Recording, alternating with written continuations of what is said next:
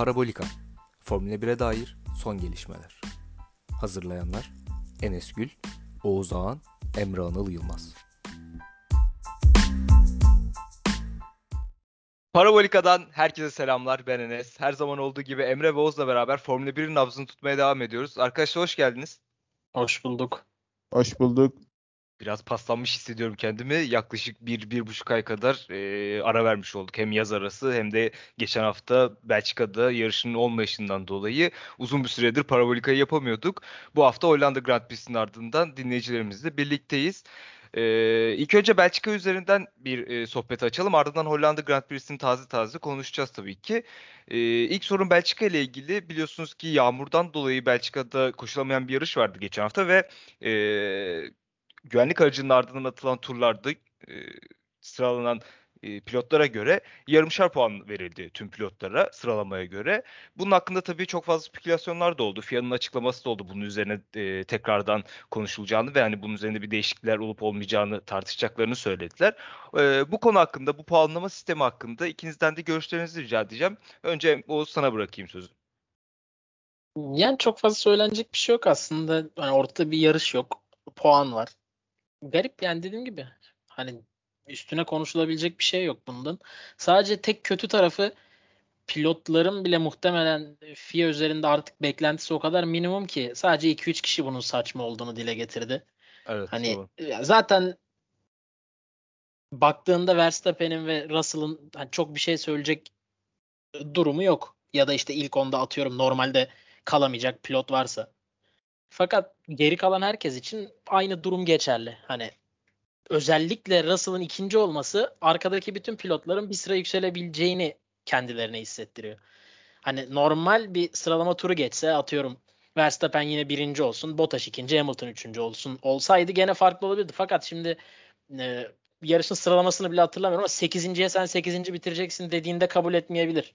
Çünkü evet. Russell var önünde. Yani en kötü 7. olacağım bile diyebilir adam ve bu alacağı puan daha değerli onun için. Ya da atıyorum şanssız bir cumartesi günü geçirmiştir.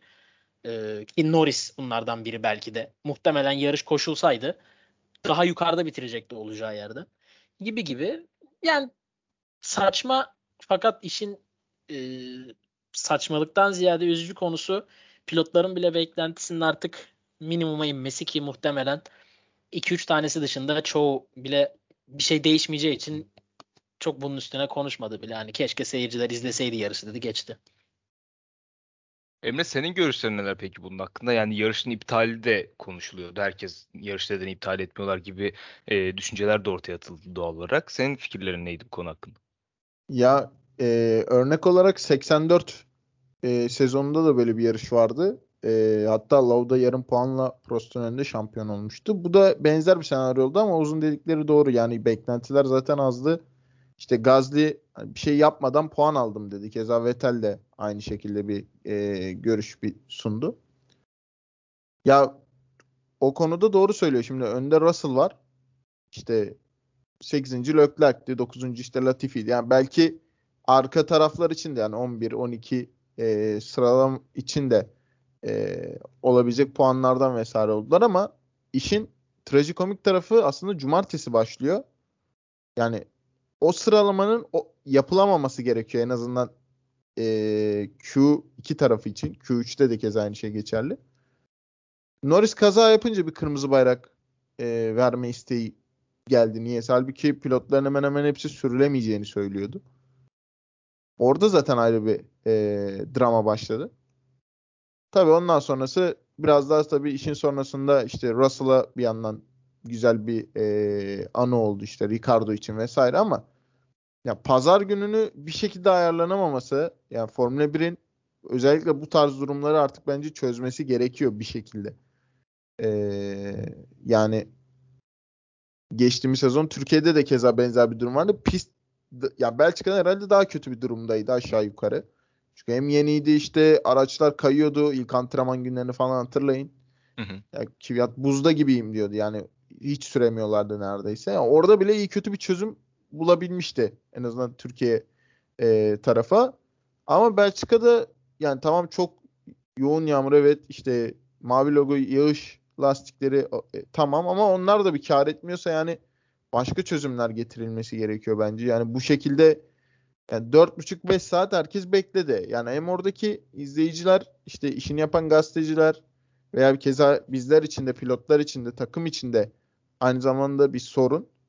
Ee, yani kimse tabii geç olmasını vesaire aksamasını istemez ama bunu çözüm getirememek daha büyük sorun. Çünkü herkese yani herkesin bir sonraki haftasını da bir nevi etkilemiş oluyorsun. Çok küçük bir nüans da olsa bu. Ee, böyle bir skandal oldu diyeyim yani. Tabii şanssızlık ama çözüm bulamamaları ayrı bir skandal oldu ama e, Russell'ın en azından yani tabiri caizse birazcık daha formaliteden de olsa bir podyumu olması kariyerin için en azından CV'si olarak iyi gözüktü. E, cumartesi gününde zaten yani yapabileceğin en iyisini yaptı. Yuki Williams'la yani büyük sürpriz belki pole de alabilirdi. Çok düşük bir ihtimalde ama e, o yönden sevindirici oldu. E, sıralama turları güzeldi. E, Q3 özellikle bayağı keyifliydi ama yani yarışta olmadığı için çok da bir anlamı olmadı. Yani dediğim gibi Oğuz'un dediği gibi yani yarışmadan puan aldılar. İşte kimi belki de e, alacağı galibiyetten oldu. Kimi kazanacağı puandan oldu vesaire. Yani biraz daha durum buna gitti tamamen. Sizin de söylediğiniz gibi aslında hem Verstappen hem de Russell için bu puanları verilmesi çok da e, hoşlarına gitmemiş olması imkansız. Çünkü yani Russell ilk puanlarını alıyor. Verstappen şampiyonada da en üstteki puanı almış oluyor. Ama tabii Russell'ın da bu şekilde puanlarını almış olması da e, biraz e, yani nasıl diyeyim beklediğimiz bir şey değil. Daha farklı hayaller kuruyorduk genelde e, Russell hayranları ve Russell ama bu şekilde oldu. Belçika Grand Prix'sindeki yağmur nedeniyle Russell ilk puanlarını almış oldu. E tabii Belçika Grand Prix'si koşamadıktan sonra bütün gözler Hollanda Grand Prix'sine çevrildi. Çünkü Hollanda hem bu sezon içerisinde takım eklendikten sonra 1985 yılından sonra ilk defa koşulacak bir Grand Prix'di. Hem pistin kısa e, mesafeli olması, biraz NASCAR yarışlarındaki pistlere benziyor olması. Zor da bir pist. Geçişin çok zor olduğu bir pist. E, çok fazla trafiğe trafiğe yakalanılan bir pist ve strateji genelde pit duvarında oldu ve bunda yarış içerisinde gördük özellikle Mercedes Red Bull açısında birbirine yakın giden iki takım olduğu için ağırlıklı olarak. Ee, yarışa geçelim o yüzden. Tabii ilk önce bir sıralama turlarından da başlamamız lazım. Sıralama turlarında iki tane e, sürpriz oldu. Hem Norris'in hem de Perez'in e, yaşadıkları. İkisi de çok fazla trafiğe takıldığı için zamanlamayı ayarlayamadıkları için bu sıkıntıları yaşadılar. O senle başlayalım Hollanda Grand Prix'sin. Ya ikisinin de aslında temel sıkıntısı kendisi değil. Yani daha doğru bir şekilde doğru bir zamanda piste çıksalardı ikisi de e, birer üst kademeye Perez için tabi bu iki üst kademe neredeyse çıkabilirlerdi. Fakat bu, bu, da sıkıntı da yani bu sıkıntı da Formula 1'in sıkıntısı temelde. Hani e, bilmiyorum yarışa dair Emre'nin söyleyeceği bir şeyler varsa hem sıralama turu hem yarışa dair e, Emre konuşsun önce. Çünkü benim yarışa ve sıralama turuna dair söyleyecek bir şeyim yok. En azından genel olarak Formula 1'in gittiği yön ve gitmesi gereken yön hakkında birkaç bir şey söyleyebilirim. Çünkü hem cumartesi hem pazar için bilmiyorum yani yarış hakkında konuşulabilecek hiçbir şey yok. Norris'in Perez'e yaptığı saçma hareket dışında hiçbir şey gelmiyor yarışta benim aklıma. Aynı şey cumartesi günü için de geçerli. Burada Formula 1'in karar vermesi gereken bazı şeyler var. E, o yüzden ben o kısımda değinirim en azından. Emre'nin cumartesi veya pazara dair ya da senin söyleyecek bir şeyiniz varsa istiyorsanız siz başlayın. Ya aslında senin de söylediğin gibi yarış üzerinden çok fazla konuşacak bir şey yoktu. Program başlamadan önce de artık hani çok hızlı bir şekilde gittik. Çünkü e, detaylı bir konuşma yapmamıza gerek yoktu e, program öncesinde. Ama sen değindin orada hem Norris'in Perez'e olan hata bir de ekstra olarak da Bottas'ın e, son turlarda takım emrine uymayıp en hızlı tura atması. Tabi ardından sonra Hamilton tekrardan aldı son turda onu ama bu iki konu konuşulabilir. Emre o zaman Oğuz'un dediği gibi sana bırakalım. Ee, sen yarış hakkında fikirlerini söyle ardından Oğuz'un düşüncelerine geçeriz. Ben e, antrenmanlar özelinde bakacağım. Antrenmanlarda e, yani özellikle zaten Red Bull yine zaten yarışta da gösterdi hızını vesaire. Ferrari ile Alfa Tauri çok daha iyi görünüyordu. Ki yarışta hemen hemen oldu ama Ferrari işte ikinci antrenmandaydı sanırım. 1-2 bitirdiler işte. Gereksiz de bir e, daha doğrusu gereksiz demeyeyim de istenmedik bir şekilde bir sıralamaya da yansıyacak e, durumu oluştu. İşte Q2'de de keza benzer bir performans gösterdiler. E, Q3'te Ferrari'den olmamıştı. Alfa Tauri'de e, Pierre Gasly biraz daha ön plana çıktı. Üçüncü de olabilirdi. Yani çok e, 0.2 fark vardı sanırım Bottas'la arasında ama yaklaştı yine de. E, özellikle ilk turunu attığı zaman. E, ayrıyetten Norris Perez bir de Vettel durumu var. Schumacher'in e, engellediği Vettel'in turunu e, heba ettiği durum var. Yani cumartesi biraz böyle bu üç pilot etrafında bayağı hüsran oldu. Şimdi Perez hem takım ayarlayamadı hem kendi denk getiremedi. Trafik vesaire hani bu şanssızlık olabilir. İşte takımın kendi içerisindeki bir e, problem olabilir. Ya o muhtemelen biraz da takımla alakalı. Çünkü tam trafiği hesaplayamadılar.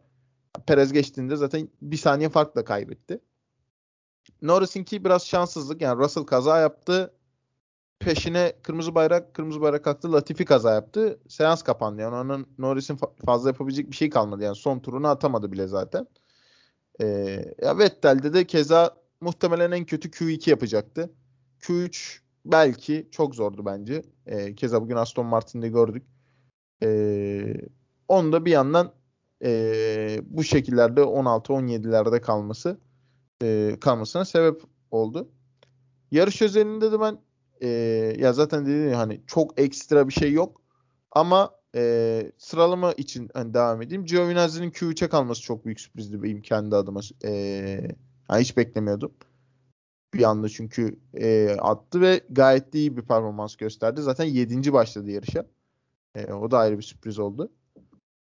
Onun dışında keza işte Ferrari'leriydi, Alfa Tauri'ydi. Alpinler e, zaten sezon başında da söylemişti. Sezon ortasında açılacaklarını düşünüyorduk. Nitekim öyle de oldu. Yani Macaristan'da Ocon'un yarış kazanmasından ziyade e, burada da 8-9 başladılar. Ki Alonso zaten sonrasında müthiş bir iş çıkardı. E, ve son sırada Ricardo yer aldı 10. sırada. Yani Q3 özeline bakarsak. Verstappen'in de e, ikinci turda e, pol turunda DRS açmaması veya artık sorun mu yaşadı orada tam bilmiyorum. Orada bir sorun yaşamışlar. Ama yani, Verstappen de açmadığını farkında değilmiş. Yani ona rağmen dereceyi geliştirmesi bence biraz pazarın habercisiydi. Yani son tur açmıyorsun DRS'yi ya o avantajı kullanmıyorsun. Ona rağmen dereceyi geliştiriyorsun. Ee, yani ki Hamilton da alabilirdi bu arada polis 0-0 4 müydü yani? Binde 4 saniye olması 0, lazım. 3. E, aynen o civarlardaydı çünkü. Ee, yani Hamilton da alabilirdi orada biraz ucu ucuna kaçtı tabii ki.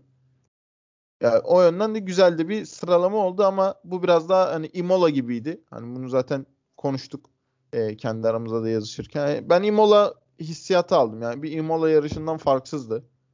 Yani pist dar, geçiş zor. Yani bugün tabii geçiş yapan pilotlar da oldu ama nispeten zor. Hemen hemen herkes aynı yerde bitirdi. Yani e, alt sıralar pitten dolayı biraz karıştı ama ilk 5 hiç değişmedi. E, böyle biraz sa- sabit bir yarış oldu.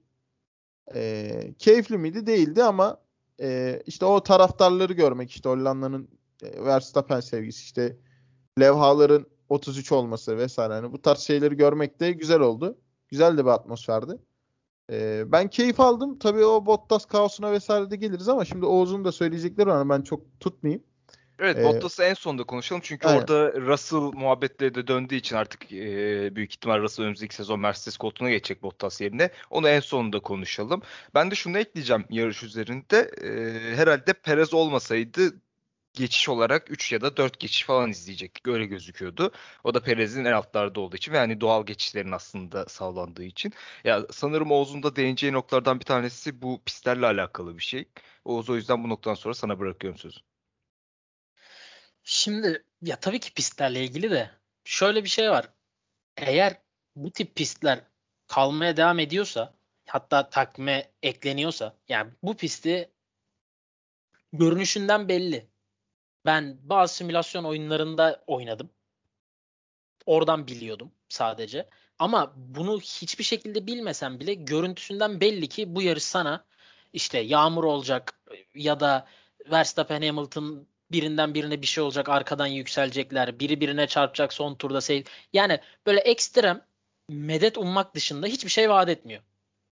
Güzel bir yarış pisti daha doğrusu güzel bir pist yarış pisti değil Imola gibi güzel pist ama güzel bir yarış pisti mi? Yok. Yani bugün Porsche Super Cup'ta da gördük. Formula 3 yarışları bile standartın çok altında oldu. Temaslar dışında. Ki o da sü- ekstrem bir koşu. Yani süren üçüncü için- gitti ikinciye çarptı. Süren için muhtemelen çok keyifli pist ama izleyen için değil. Yani bunu Imola'da da söylemiştik bir önceki programlarımızda. Ya süren için de en öndeysen güzel. Hani arkadayken mesela Stroll için sürüyorsan da güzel değil. Bütün yarış Russell'ın arkasında gidiyorsun. Yapacak hiçbir şeyin yok. Ya da işte diğer seriler için geçerli aynısı. Hani bu yarış çok birbirine takılan olmadı. Çok sürekli birini kesen pilot olmadı. Daha doğrusu hatırlamıyorum. Çok dikkatle izleyemedim. Çünkü yarış izletmiyor kendini. Geleceğim nokta da bu. Şimdi ben bu sporu sevdiğim için, bu programı kaydedeceğim için ve hani sonucunu merak ettiğim için izliyorum. Ama bu ne anlıyorsunuz burada araçlar dönüp duruyor diyen bir insan için gerçekten ne anlıyorsunuz bunda araçlar dönüp duruyor bir yarış bu. Yani bu yarış gören bir insan bir daha izlemez sezonun geri kalanında. Çekemezsin. Ya sen şimdi benim mevcut kitlem yetiyor diyorsan Formula 1 olarak bir sıkıntı yok. Yani dışarıdan böyle yarışlarda dışarıdan alımı kapatıyorsun. Yani bunu aa evet böyle bir yarış varmış televizyonda denk gelirken adam bir kanal değiştirip bu yarışı gördüğünde iki tur bakar. Çünkü bir aksiyon yok. Yani Serhan Acar'da da aksiyon yoktu. Hani adam da tek düzeye düştü anlatırken. Onun bile dikkati dağıldı yeri geldiğinde. Ben bu sporu yıllardır izleyip seviyorken elimden telefonu düşürmeden yarışa bakamıyorsam, daha doğrusu yarışa bakamıyorsam bir sıkıntı vardır burada. Şimdi Monaco tamam. Dedik tarihi var falan filan. Hadi Hollanda sadece Verstappen yüzünden var. Bak bu yarış 2-3 sene kontratını alır bir daha olmaz normal şartlarda. Tamam var. E o zaman İspanya olmasın. O zaman takvime yarış alıyorsan Imola olmasın o yarış. Ya da Abu Dhabi olmasın. Macaristan olmasın. Şimdi senin takvimde bu kadar yarışa yerin yok. Yerin yok çünkü yarış yapılmıyor. Ortada bir şey yok. Sen yeni birini çekemiyorsun. Ya bu yarış öyle bir yarış olmalı ki her yarışta olmaz. Mesela atıyorum Monza'da hafta çok sıkıcı olabilir. Ki ben olacağını tahmin etmiyorum. Ama çok olmaz yani.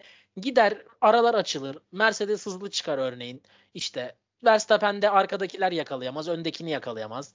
Orta grupta Ferrari hızlı çıkar. McLaren yakalayamaz. Ya yarış olmaz. Olabilir bunlar doğal. Ama sen zaten pist olarak buna hazır değilsin. Yani bugün inanılmaz bir Verstappen Hamilton mücadelesi görsek bile birbirine geçemeyeceklerdi ki olmayacak. Yani sen bunu zaten zemini önceden kapatıyorsun. Ve bunu mesela Hollanda'yı takma alarak devam ettiriyorsun. Diyorum bunun için böyle çok inanılmaz teknik analizler yapmaya, motorsporunu takip etmeye gerek yok. Bu pistin şemasını koy birinin önüne. Zaten anlar durumu. Mesela Katalunya'da böyle olmayabilir. Katalunya'ya baktığında arada küçük düzlükler varmış gibi duruyor. Aslında öyle olmasa da. Ama bu görünüşünden belli. Macaristan belli. Yani bunlar sana bir şey vaat etmiyor. Sen bunları tutarak gelebilecek kitleyi engelliyorsun. Yani tekrar ediyorum bu yarışı izleyen birisi izlemez. Sezonun geri kalanında bir yarış bile izlemez. Bu kadar basit. Ha, seveni zaten izleyecek. Sen şimdi diyorsun ki araçlar birbirlerini yakından takip etsin. Yeni sistem getirelim. Sonuncu daha çok gelişsin. Bütçeler olsun. Ferrari, Mercedes alıp başını gitmesin. Haas'ın da onlar kadar şansı olsun. Süper. Herkesin şansı olsa da bu yarışta bir şey olmayacak ki. Ya Formula 3'te gördük. 2-3 tane temastan kaynaklı aksiyonlar olduğu için bir şeyler oldu. Yoksa olmuyor ki yavaş araçlarda bu tip virajlarda yani mesela 3. virajda geçiş oldu. Çünkü yavaş araçta bu daha mümkün. Formula 1 aracında mümkün değil. Frenleme mesafen ne kadar uzun olursa, ne kadar çok frene basarsan o kadar fazla geçebilirsin. Formula 1 araçları minimum.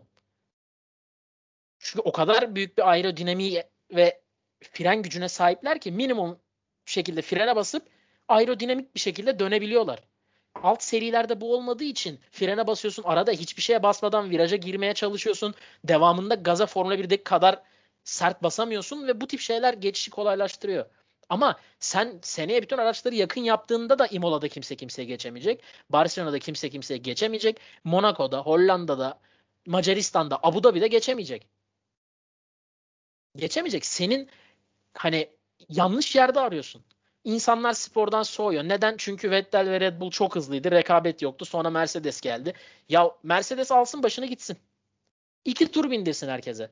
Ama sen bana gerideki 18 aracı yarıştır. Ben 18 kişinin rekabetini göreyim. Zaten izleyeceğim. Çekmesin kamera. En önde Red Bull var. Verstappen her açık ara önde miydi? Çekmesin kamera. En son tur görürüz onu sevinirken. Gerek yok. Ama bir tur McLaren Ferrari geçse, bir tur Alfa Tauri McLaren'i geçse onu görsek zaten onun için izliyoruz. Sadece şampiyonluk ve birincilik mücadelesi için değil. gerçek anlamda minimum oluyor. Sene başından beri söyledim. Hani bir çekişme var. Bahreyn'de aslında yoktu. Verstappen geriden hızlı gelip geçti. Takım bence hata yaptığı için oldu. Ya da İspanya'da bir rekabet yoktu ki. Tren gibi gideceklerdi. Mercedes zar attı. işe yaradı. Fransa'da da rekabet yoktu. Geriden yeni lastiklerle geldi Verstappen yakaladı geçti gitti. Yok yani pist üstünde birinci ve ikincinin sürekli rekabet halinde olduğu işte maksimum bu olur. 3 puan var aralarında. Yani maksimum bunu yakalayabiliriz. 3 puan var galiba. Bu son yarışın puanları eklenmeden de bakıyor olabilirim emin değilim. Ama senin yani bu yarış gerçekten hanginiz söyledi hatırlamıyorum. Enes söyledi galiba. Allah'tan Perez vardı. Yani Perez de yarışa atıyorum dördüncü başlasa zaten taktikler de olmayacak pitteki. Hiçbir şey olmadan bir yarış izleyecektik. Yep, ne o işte tamam taraftar var Hollandalılar Verstappen falan filan güzel. Monaco'ya sırf zenginlerin yatı var diye gidiyoruz. Abu Dhabi'ye para veriyorlar diye. Seyirci için hiçbir şey yok. Barcelona'ya işte test yapıyorlar. Pisti biliyorlar. Macaristan'ın tarihi var. O bu. Yani böyle geziyor. Bizim için hiçbir şey yok. Seyirci için. Yani ben zar zor seyredebildim bu yarışı. Hiçbir şey vaat etmiyor. Bak vaat etmiyor ve vaat etmediği gibi de devam ediyor. Bu Hamilton'ın Money Talks muhabbetine dönüyor işte bundan sonrası birazcık. Mesela Belçika'da da keza buna benzer bir şey söylemişti. Yani taraftarlar açısından konuşmuştu ya ona Bak, hitaben söylüyorum. Doğru söylüyor. Belçika tamamen ayrı zaten. Belçika mesela yani yapılabilecek bir pist ama kötü bir yönetim. Yani iptal edeceksin. Yarış yapılmayacak. Öyle sana bedavadan puan vereyim sen hadi kupayı al çık kürsüye. Yok.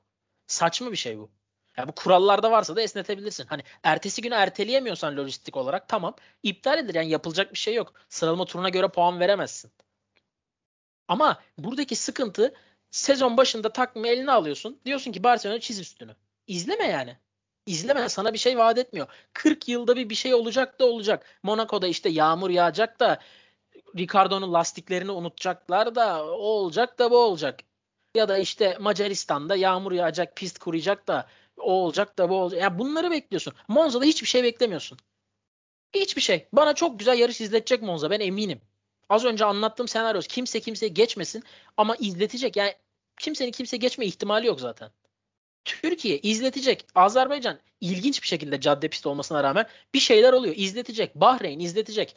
Brezilya izletecek. Biliyorsun bunları.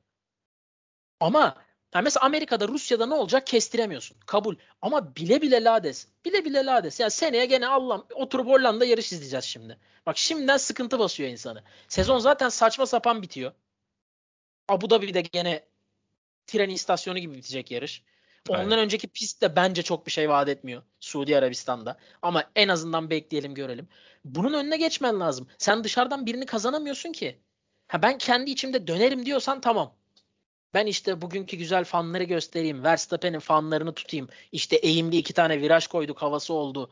Ya da işte Monaco'da yatlar zenginler gelsin orası bizim imzamız gibi falan filan. Ya bunları diyorsan tamam ama bu gittiği yön hiçbir şekilde çekmeyecek izleyici.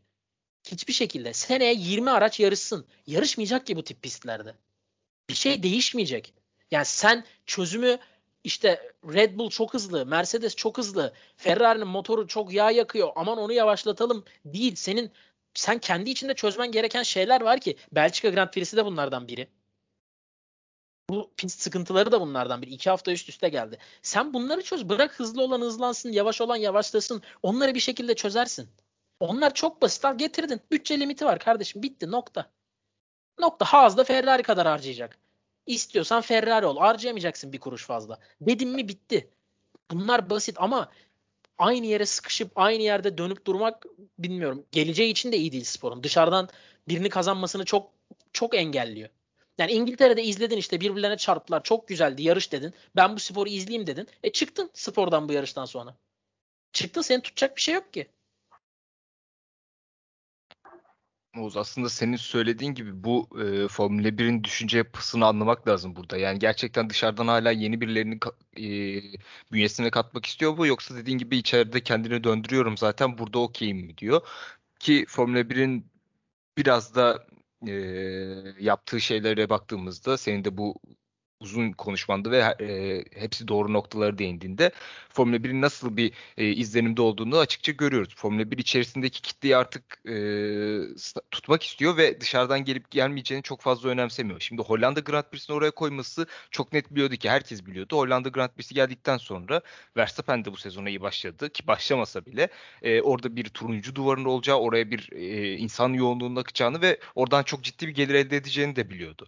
İşte artık bazı noktalarda bazı pistlerde gelire döndü. Eskiden biraz daha şeydi e, daha çok sezon içerisinde yarışın bizi heyecanlandıracağı pistler sezon sonuna doğru da hep işte Arabistan'dan, Katar'dan, oradan buradan e, Amerika'dan daha çok parayı kazanabilecekleri pistler. E, bunu bir sene önce de konuşmuştuk hatta yanlış hatırlamıyorsam. E, bu yapıdaydı ama iş biraz değişiyor ve gerçekten içerisindeki insanları da kaybetmeye başlayabilirler böyle devam ederlerse. Çok haklısın söylediğin her şeyin altında imzamı atarım yani. E, bir yarış izliyorsun işte mesela Monza önümüzdeki hafta evet çok güzel ama bu hafta Hollanda Grand Prix'sine 10 dakika bakan adam haftaya Monza Grand Prix'sinin olup olmadığı umurunda olmayacak büyük ihtimal. E, o yüzden burada bir adım atılması gerektiği düşünüyorum ben de senin gibi. Emre bilmiyorum senin de üzerine eklemek istediğin bir şeyler var mı? Ya e, bu konuda katılıyorum ama antitez olarak şöyle bir şey sunulabilir.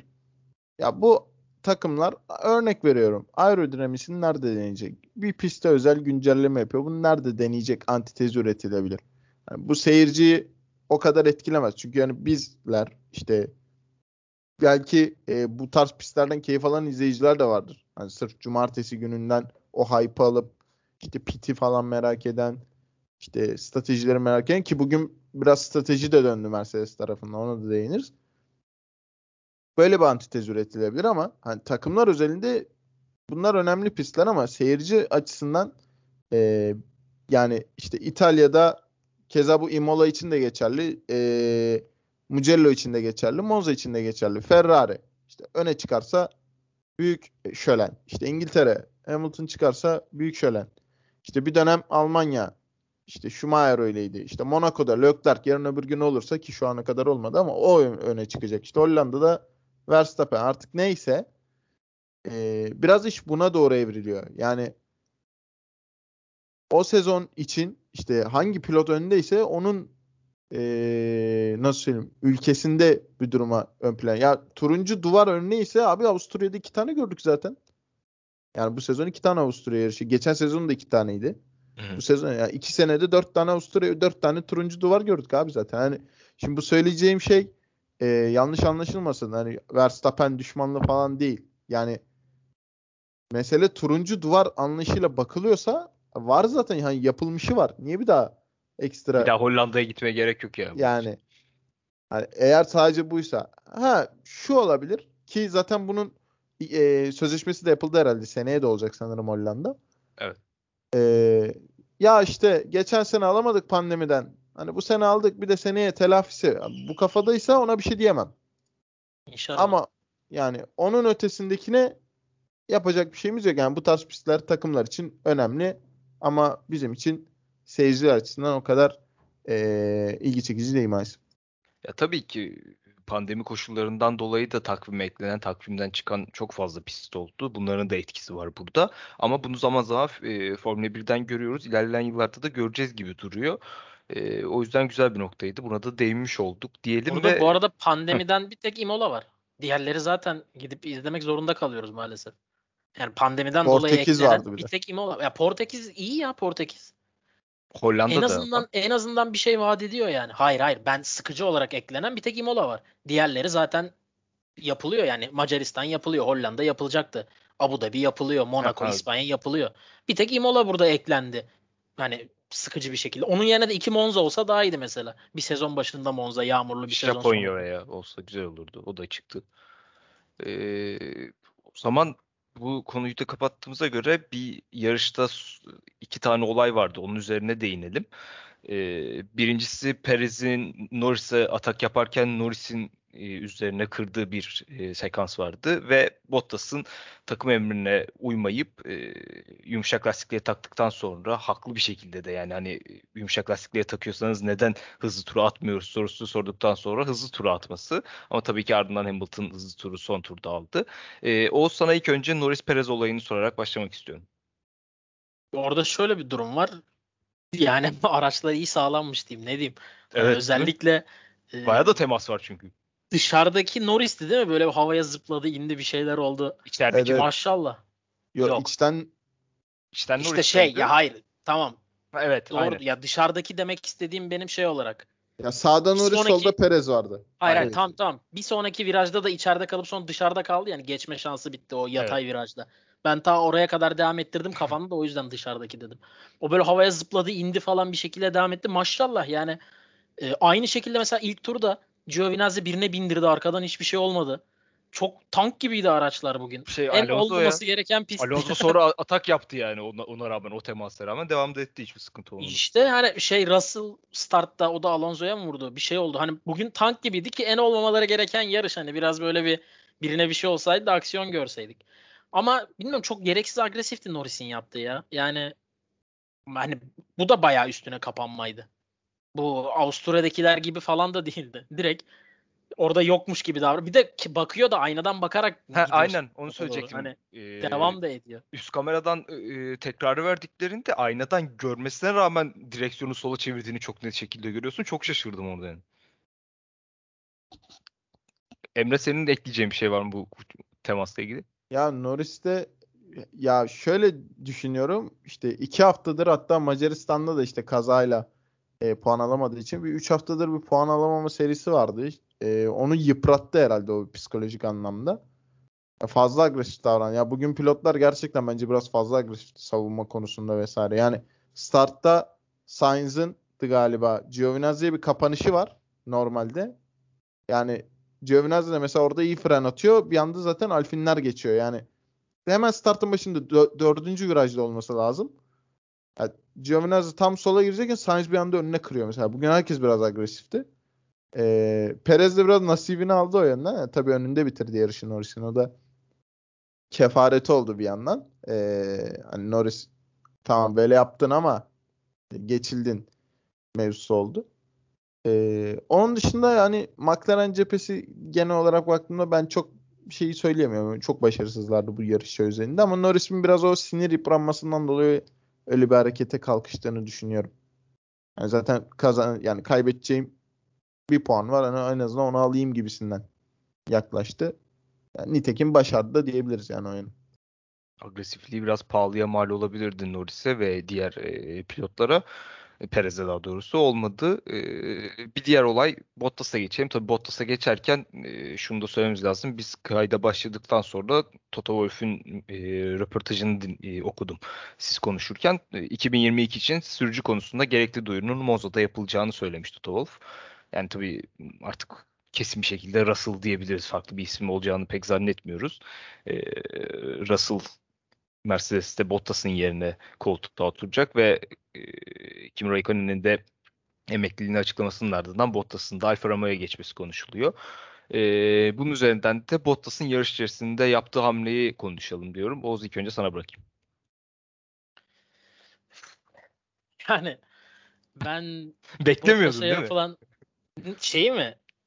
Bottas'ın hareketini mi yoksa bana bırakmanı? Yok yok Bottas'a şey ya. Bottas ya ben beklemiyordum ama yaptığına sevindim ve yapması gerekiyordu. Ya ben Aynen. yapmaz diye bekliyordum. Abi çünkü mobbing gibi yani dalga geçer gibi. Gerek yok ki Alman'a. Alman'a şöyle gerek yok. Şimdi Verstappen zaten giremez. Sen Hamilton'ı rahat almak istiyorsan al. Bottas'a da dur de. Dursun. Hamilton da turunu atsın. Şimdi sen Hamilton'ı aldın. Verstappen ona cevap verecekse zaten arada fark az. Kaldı ki bir müddete kadar Verstappen Bottas'ın da arkasına düşüyordu galiba. Hani zaten Verstappen öyle bir şey yapmayacak. Gerek de yok buna. O riske de gerek yok. Zaten önce yapamaz. Yaparsa Hamilton kazanacak yarışı. Yani saçma bir hareket. Hani böyle bir dalga geçiyor gibi biz. yani bilmiyorum benim başıma gelse ben de yapardım herhalde. Hani aksini düşünemiyorum şu an. Hele bir de tabii biz bilmiyoruz. Kesin ayrılacaksam yani belli olduysa kesin yapardım. Ne Çünkü ki zaten. Abi yani kaybedecek bir şeyden ziyade saçma bir hareket bu. Saçma bir mantığı yok. Yani Hamilton'ı korumanın da bir mantığı yok. Hamilton zaten en hızlı tur Hamilton'da. Zaten Verstappen yapamayacak belli. Ki yapmaya çalışmayacak da muhtemelen. Hani ne, ne değişti ki hayatımızda? Perez'i mi alabilirlerdi hiç? Perez'i de yarışın sonunda takip etmedim neredeydi ne kadardı ki 8. olmuş. Hani muhtemelen alamazlardı da. Yok yok. 5 5 saniye falan vardı ya. Genel yani Bilmiyorum. Ricardo ile arasında 8 mi 10 saniye mi ne öyle bir şey vardı tam. Bilmiyorum yani çok saçma ve çok yerinde bir Hamilton'ı hareket. korumak için diye bir e, Ya yok radyodan bir şey haber verdiler. Bottas da zaten ya. büyük ihtimal onun saçma olduğunu orada da o kendisi oradan anladığı için böyle bir hamle yaptı gibi gözüküyor. Ya bence iyi yaptı. iyi de yaptı. Ya orada bir, bir buçuk saniye kadar daha hızlıymış galiba Hamilton da. Muhtemelen Bottas da inanılmaz zorlayarak atmadı o turu. Ya dur dersin abi dediğin gibi. Çok basit. Yani abi mantıklı yaparsın. olur. Onu da yapar zaten. Onu da yapmazsa bir sonraki yarış direkt Russell geçer. Bu kadar basit. Hani onu bile yapmıyorsa. Şimdi sen adamda saçma bir şey istemiyorsun. Evet. Diyorsun ki Hamilton'ın bu turu garantileme. Ya da öyle de deme. Bottas nereden bilecek? De ki lastikleri çok kötü durumda. Titi almamız lazım ama yer değiştireceksiniz. Yapmazsa da bir sonraki yarış Russell yapar. Ya atla deve değil yani. Ama sen adamla dalga geçer gibi isteyince adam da hani diyor ki ya bir gidin kardeşim işinize.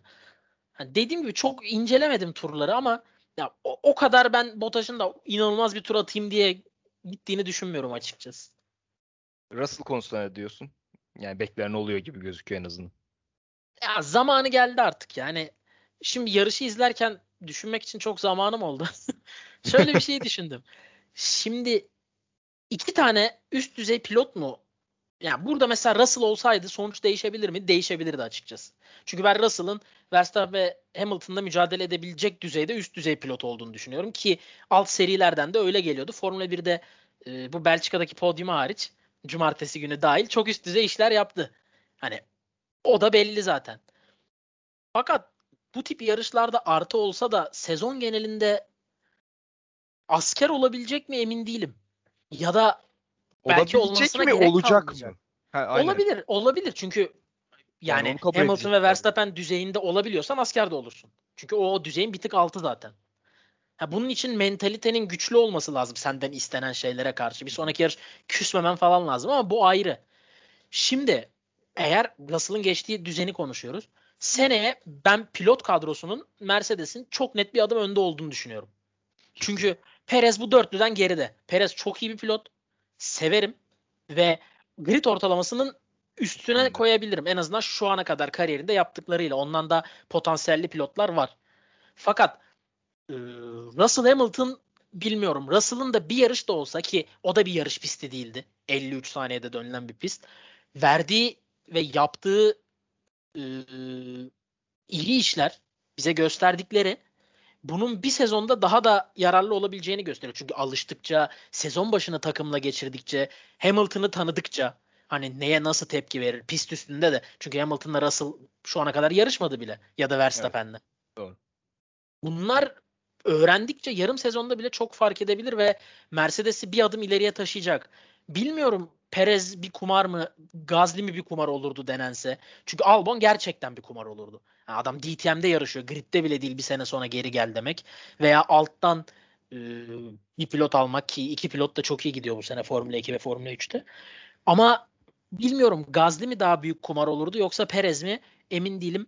Ama bence Perez bir tık daha doğru karar gibi geliyor. Fakat seneye çok güçlü olmazlarsa ya bu seneki gibi başa baş Red Bull yarım adım önde. Bir sezon geçerse bence Mercedes daha şanslı olur. Takımlar da kesinlikle daha şanslı olur ve bu yarış özelinde mesela Russell ikisiyle bu kadar mücadele edebilseydi bu yarış daha farklı bir noktaya gidebilirdi. Ee, sana katılmakla beraber şu an Perez'in bu sezonda nasıl tamamlayacağını çok merak ediyorum açıkçası. Çünkü önümüzdeki sezonda devam edeceği için tam bir sezon geçirmiş olacak Red Bull'da ve hani daha farklı bir yılda onun için olabilir. Ama hala Perez için soru işaretleri çok fazla var kafamız, kafamızda Red Bull cephesinde. Kesinlikle Mercedes'te e, olası Hamilton Russell e, birlikteliğinde önümüzdeki sezon aynı araç bu seviyeleri düşündüğümüzde bir adım daha önde olacak gibi gözüküyor. Ama dediğim gibi Perez'in bu sezon sonu nasıl bitireceği ve önümüzdeki sezon nasıl bir mentalde başlayacağı da e, çok önemli. E, ama seneye daha da iyi bir e, mücadele seyredebiliriz bu şekilde. Emre sana da soralım Bottas'ın ve e, Russell'ın ilişkilerine daha doğrusu Bottas'ın hamlesi ve Russell'ın önümüzdeki sezon Mercedes koltuğunda olması ihtimaline karşı.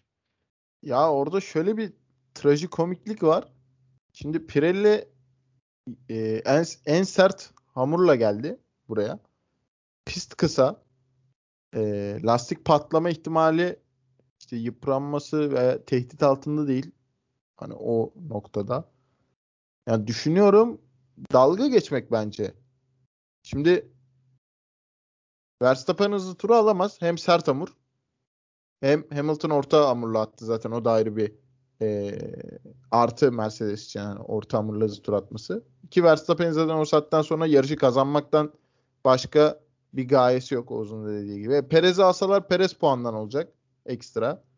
E, o kadar tırmandığı yarışta hani A Mercedes'ten çalalım derken 52 puandan olacak. Yani takım şampiyonasında tamam şu an geride Red Bull ama bu sezon sonlarına doğru iddialı girdikleri sürece ki şu an iddialılar. 12 puan fark olması lazım. Ee, devam edebilir yani orada hala iddiası. Bunlar göz önünde bulunurken ya Bottas seni alalım. İşte aman abi bir şey olur. Ya yani ben burada biraz daha böyle mahalle ağzıyla söylüyorum ama bu şekilde yaklaşıyorlar. Yani tamam Bottas evet istenmeyen adam oldu. İşte ne bileyim ya belki kariyeri başka yönde evrildi Mercedes'te. Daha farklı evrilebilirdi vesaire. Ama bu kadar ya bilmiyorum. Tam Russell haberleri de işte geldi. Horner Russell'ı gitti tebrik etti basın toplantısında. işte kontratın için tebrikler falan vesaire. Russell zaten kendi söyledi hani ben nerede e, olacağımı biliyorum. Koltuğumun ner, e, hangi takımda olacağını biliyorum diye. Yani zaten belli. Ama bu şekilde işte Bottas'a yaklaşmaları sonra Bottas giderken hızlı tur atma demesi yumuşak hamurda yani ne yapmasını bekliyorsun yumuşak hamurda en yavaş turum atmasını bekliyorsun. Yani bu nasıl bir beklenti nasıl bir kafa yapısı ben onu çözemedim ki Gazli 40 saniye arkada hani gene bir şey kaybetmeyecek. Hamilton önceden pite girse keza de, yani Oğuz'un da ve senin de söylediğin gibi Bottas'a dur dese ne olacak yani Gazi mi gelip geçecek o da yok. Yani çok garipti. Ya yani tamamen mobbing. Ya Bottas'ın yerinde olsam ben de yapardım. Ama burada katılıyorum e, ikinize de. Ya ben de yaparım. Ya bu tamam iyi kötü evet Bottas iki, iki sezondur çok kötü. İnanılmaz. E, bence yani performans olarak en dibini gördü şu an. Bu sezon itibariyle. E, ama bu kadar da üstüne gelinmez yani. Tamam Russell Russell evet biz de istiyoruz belki de. Ama bu şekilde veda edilmemesi gerekiyor. Edilecekse de. Yani bu ağır artık yani. E, kendi yorumum bu. Russell nasıl olur e, sorusunun cevabı bence Bottas'a kıyasla şöyle bir artısı olabilir. E, Oğuz'un sorduğu soru çok doğru. Asker olabilir mi? Bu birinci. Çünkü ne olursa olsun Lewis Hamilton gerçeği var orada. Bırakmadığı sürece de hep o gerçek orada olacak. Ne kadar rekabetçi olabildiğine bağlı tabii ki ama sonuçta öyle bir gerçek orada var. E, Bottas 2019'da Monza'da hatırlayın. Leclerc tek bitti. İşte Hamilton dayanamadı Bottas'a e, geçmesini söyledi. Bottas başaramamıştı. 2018 İngiltere'de de keza benzer bir durum olmuştu. İşte Vettel'e karşı savunamamıştı vesaire. Russell bunları yapabilir. E, o üst klasmanlarda bir seferliğine e, geçen sezon Bahreyn'de oldu. Ama hani bir detaylı yok. Formula 2'de şampiyonlu vesaire ama Formula 1 seviyesinde sadece bir kere gördü orayı. O bir dezavantajı olabilir ama yetenekli pilot bunları yapabilir. E, o yönden Mercedes'e çok artık atacağını düşünüyorum ama tabii yani şampiyonluk yarışında 3 pilot girdiği sırada o saatten sonra yani kimse askerlik vesaire bekliyor. Yani herhangi bir pilotun ben o sayede e, şampiyonluk potasına girdiği andan itibaren takımdan çok yani o kafa yapısına sahip olacağını ben çok düşünmüyorum. Yani hem Hamilton hem Russell'ın hem de Verstappen'in 2022'de aynı şekilde şampiyonluk potasına girdiği bir senaryoda yani Mercedes'in nasıl yönetebileceği sorusu bence soru işareti. Ee, öyle bir sıkıntısı olabilir ama onun dışında Russell e, Mercedes'e çok şey katar. Bottas'ın yapamadığı şeylerin e, daha da iyisini yapabilecek bir potansiyel. Bakıp göreceğiz. Hani ben şimdiden hayırlı olsun diyeyim. Bence yani bugünden itibaren o ga- e, garanti oldu. İşte bu hızlı tur mevzusundan dolayı. Ya Bottas'ın gideceği kesin garanti evet, oldu. Evet yani o kesin yani artık bu saatten sonra ya bu söylemesi ya bunun teklif edilmesi bile bence geçerli sebep. Yani çünkü mantığı yok. O yüzden e, şimdiden hayırlı olsun diyelim hem 2022 için. E, Russell da hak ettiğini almış oldu böylelikle. Böylelikle. Valla böyle ikinizle konuştuktan sonra e, Bottas'a mobbing yapmaları hani bu sezon ortasında da ya da sezon sonuna doğru da Russell'ı yavaş yavaş Mercedes'e geçirmek mi istiyor acaba e, diye düşünmedim değil yani bilmiyorum. Ama e, Monza'da açıklayacağı haklarını söyledi Toto Wolff ve bunun herhalde %99 ihtimalle de Russell olacağını biliyoruz. Bakalım hayırlısı olsun iki taraf için de. Russell'da Mercedes koltuğunda görmeyi e, dört gözle bekliyoruz açıkçası diyelim ve e, Hollanda Grand Prix'si kısmımızı tamamlayalım. Tabii konuşmamız gereken bir konu daha var. O konuda bu hafta sonu Covid nedeniyle yarışamayan Kimi Raikkonen aynı zamanda hafta içerisinde sezon sonunda emekli olacağını açıkladı. Ee, biraz da Kimi Raikkonen yorumlarınızı bekle- bekleyeceğim sizden. Oğuz ilk önce sana sorayım. Yani ben geç oldu bunu grupta da söylemiştim zaten. Bence geç alınmış bir karar. Çünkü şu adamın kafa yapısı benimle aynı değil. Ya da birçok insanla. Adam bunu eğlendiği için yapıyor. Hani o artık Raikkonen'i zirvede görmüyoruz. Bu düşünen insanları umursamıyor. Ya da aman işte artık yarış kazanamayacağım, podyuma çıkamayacağım, rekabetçi değilim değil. Adam gerçek anlamda hobisini yapıyor. Dünyayı geziyor. Her hafta sonu yarışı. Elinden geleni de yapıyor. Öyle saçma sapan hareketleri de yok. Bu seneki işte o Avusturya'daki Vettel kazası dışında. Ee, ama ben belki de o düşünce yapısında olmadığım için bana çok geç alınmış bir karar olarak geliyor. Yani e, senden belki daha fazla şu aşamada hak eden gençler var. Sen eski gücünde değilsin. Yani bundan yıllar önce Giovinazzi'nin Raikkonen'i geçebileceği sıralama turlarında neredeyse devamlı olarak söylenseydi hatta bu Giovinazzi'nin ilk girdiği yıl için bile geçerli. Çok Raikkonen'in eski gücünde olduğu zamanlar değil. Ee, bilmiyorum ben çok inanmazdım yani derdim ki Raikkonen herhalde 50 yaşına kadar yarışıyor ki nitekim zaten 41-42 yaşına kadar geldi galiba çok emin değilim şu an. Ee, çok ayrı bir figür çok garip bir figür. Hani bazı insanlar vardır ya böyle işte Schumacher gibisi gelmez. Gelir. Hamilton geldi. Ya da işte Senna gibisi gelmez. Gelir. Geldi. Ama Raikkonen gibisi gerçek anlamda gelmez. Yani bunu pist üstündeki başarıları çok iyi olması değil. Bu kafa yapısı, bu fin soğukluğu bu çok ayrı bir şey. Yani mesela Hakinen de böyle değildi. Botaş da böyle değil. Bu Fin'in de Fin'i adam. Hani iki kat Finlandiyalı gibi bu spordaki başarısından ayrı olarak veya işte telsiz konuşmaları, işte verdiği komik röportajlar adam bunu komik olsun diye de vermiyor. Çünkü bu zaten. Öyle, yani, öyle oldu. Adam için. bu. Hani işte yani o kısa cevabı veriyor işte. Bilmem adam uzun uzun soruyor şöyle böyle olacak mı? Hayır diyor. Hayır çünkü cevabı o sorunun. Sen detaylarını öğrenmek istiyorsan bir daha sor cevap vereyim. Adam o an sana saygısızlık yapmak istemiyor. Ya da bunu bilinçli yapmıyor. Sorduğun sorunun cevabı hayırsa hayır diyor. Bu kadar. Ya da evetse evet diyor bu yönden bir de bunu başarılarıyla yani mesela meme olan bir adam değil. 2 yıl işte Alfa Romeo'da 3 yıl Haas'da yarıştı. Toplam 100 kariyer puanı var falan bir adam da değil. Dünya şampiyonu. Neredeyse Schumacher'in Schumacher olduğu zamanlar ilk devirecek adam. Alonso'dan önce ve hatta 2004 şampiyonluğundan da önce 2003 sezon olması lazım yanılmıyorsam. Böyle bir yetenek.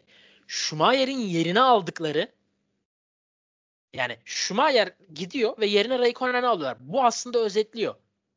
Durumu bu özetliyor. Yani sen Ferrari olarak Schumacher'i çıkartıyorsun ki hani bu ıı, çok emin değilim ama biraz eş zamanlı bir karar. Hani Schumacher emekli oluyor galiba. Aman biz kimi bulalım değil. Ferrari de Schumacher'den çıkmak istiyor. Schumacher de emekli olmak istiyor ve üst üste geliyor bunlar. Hani Schumacher emekli olduktan sonra biz kimi alacağız olmuyor yanlış bilmiyorsam. Raikkonen'i zaten yerine düşünüyorlar. Böyle bir adamdan bahsediyoruz. Sonra hani canı sıkılıp sporu bırakmış. Dünya Rally Şampiyonası'nda yarışmış. Sonra ben geri geliyorum demiş. Lotus'la yarış kazanmış bir adamdan bahsediyoruz. Bu çok farklı bir kişilik. Çok üst düzey bir yetenek. Benim bu yeteneğe bu konumlandırdığım yere haksızlık ettiğini düşündüğüm için geç alınmış bir karar diyorum bu son 2-3 yılda. Bir yıl daha alfa yapıp bırakabilirdi. O yüzden benim belki de tepkim bu kadar fazla. Ee, bu zaman yani son 2-3 yılda Kimi değil ama özellikle McLaren sonları ve Ferrari başında Kimi'yi bence spor çok arayacak böyle bir kişiliği. Aslında çok güzel özetledin. Yani Kimi Räikkönen'i konuşmak için de apayrı bir program yapmamız lazım. Saatlerce sürecek. E, tüm detayları şu an burada konuşamayız ama e, ben emeklilik haberini aldıktan sonra Twitter adresinden de Parabolika'nın Twitter adresinden de paylaş yaparken kendi has e, bir pilot emekli ayrıldığını söylemiştim. E, gerçekten kendine has demek e, Kimi Räikkönen'in üzerine yapışmış bir cümle olabilir aslında. Yani yarış üzerinde yani pist üzerinde yaptıklarını bir kenara koyarsak senin de bahsettiğin gibi röportajları, takımla iletişimleri, e, efsane hangi seneydi şimdi hatırlamıyorum Formula 1'in Dallas'ında sarhoş olup e, kürsüye çıkması bunun gibi şeyler bu tarz şeyler hep kimiyi çok güzel bir şekilde anlayacağımız e, e, hikayeler anılar e, o yüzden Kim Räikkönen gibi birisinin gridin gridin içerisinde artık olmayacağından dolayı biraz üzünleniyorum ama biz bu bir sene önce de galiba konuştuk bir programımızda Kim Räikkönen'in artık bırakması gerektiğine dair. Ee, biraz geç alınmış karar olduğuna ben de senin gibi katılıyorum. Ee, bilmiyorum Emre sen neler söylersin Räikkönen için? Yani geç alınmış bir karar evet yani üzücü maalesef ki. Ee, ya birazcık yaşlandığımızı da hissediyoruz şimdi bir bakıma baktığımız zaman. Şimdi son Ferrari şampiyonu işte McLaren'le Türkiye'de yarış kazanmış ki ayrı öyle bir hikayesi var hem bizler için hem e, Raikkonen içinde. Çünkü genç yıllarında kazandığı bir yarıştı o da. E, Lotus da keza Abu Dhabi yarışıydı sanırım. E, orada yarış kazan. Yani gittiği hemen hemen her yerde bir şekilde iz bırakmış. Alfa Romeo'da da mesela e, 2019'da sanırım Gazi'nin üçüncü olduğu Brezilya yarışıydı galiba. Orada da dördüncü olmuştu diye hatırlıyorum. E, Giovinazzi ile beraber 4-5'lerdi sanırım. Ya, emin değilim tam. Orada da mesela bir podyum yapsaydı en kötü hani yakın dönemde öyle hatırlanırdı ama 2018'deki o Amerika e, zaferiyle hatırlanıyor en azından yakın dönem baktığımız zaman. İşte Ferrari hatta jest olarak işte kazandığı arabayı vesaire göndermişti. Ya üzücü bir anlam bırakması ama yani maalesef ki geç bir karar. İşte e, bir yerden sonra artık e, devir teslim töreni yapılması gerekiyordu. Bu senenin sonunaymış. E, yani evet kendine has şahsına münasır bir kişilik. E, özleyeceğiz böyle bir karakteri. E, ne olursa olsun. Yani 2018 Avustralya ilk toplantıda parti modu hakkında soru gelirken Hamilton'la Vettel konuşurken o tavana falan bakıyordu böyle yani. O hareketleri, mimikleri bile çok özeldi. Ee, yani benim aklıma hep yani dediğim gibi hep o McLaren'le Türkiye yarışı ve e, 2018 geliyor. 2018'de Amerika e, galibiyeti geliyor. E, epik anlarda en azından hani benim kendi adıma. Yani üzüldüm birazcık ama hani yaşlandığımızı hissettiğimden dolayı ama e, umarım güzel de bir veda olur en azından. Yani Sauber'de başladığı kariyere yani Alfa Romeo ama yine de kağıt üzerinde Sauber'de bitiriyor. Kesinlikle öyle. E, Kimi tarafında o tifosilerin son şampiyonu diyerek bitirelim. Onu da bu şekilde analım. Teşekkür ederim bize e, izlettikleri için diyelim. E, o zaman ekleyecek başka bir şeyiniz de yoksa Hollanda Grand Prix'sin ardından bu programı da bitirmiş olalım. Haftaya Monza'dayız, İtalya'dayız, Hız Tapınağı'ndayız. Ee, bu haftadan daha güzel bir yarış olmasını temenni ediyoruz diyelim. Ve ikinize de teşekkür ediyorum. Haftaya Monza'dan sonra tekrar görüşmek üzere. Hoşçakalın. Hoşçakalın. Hoşçakalın.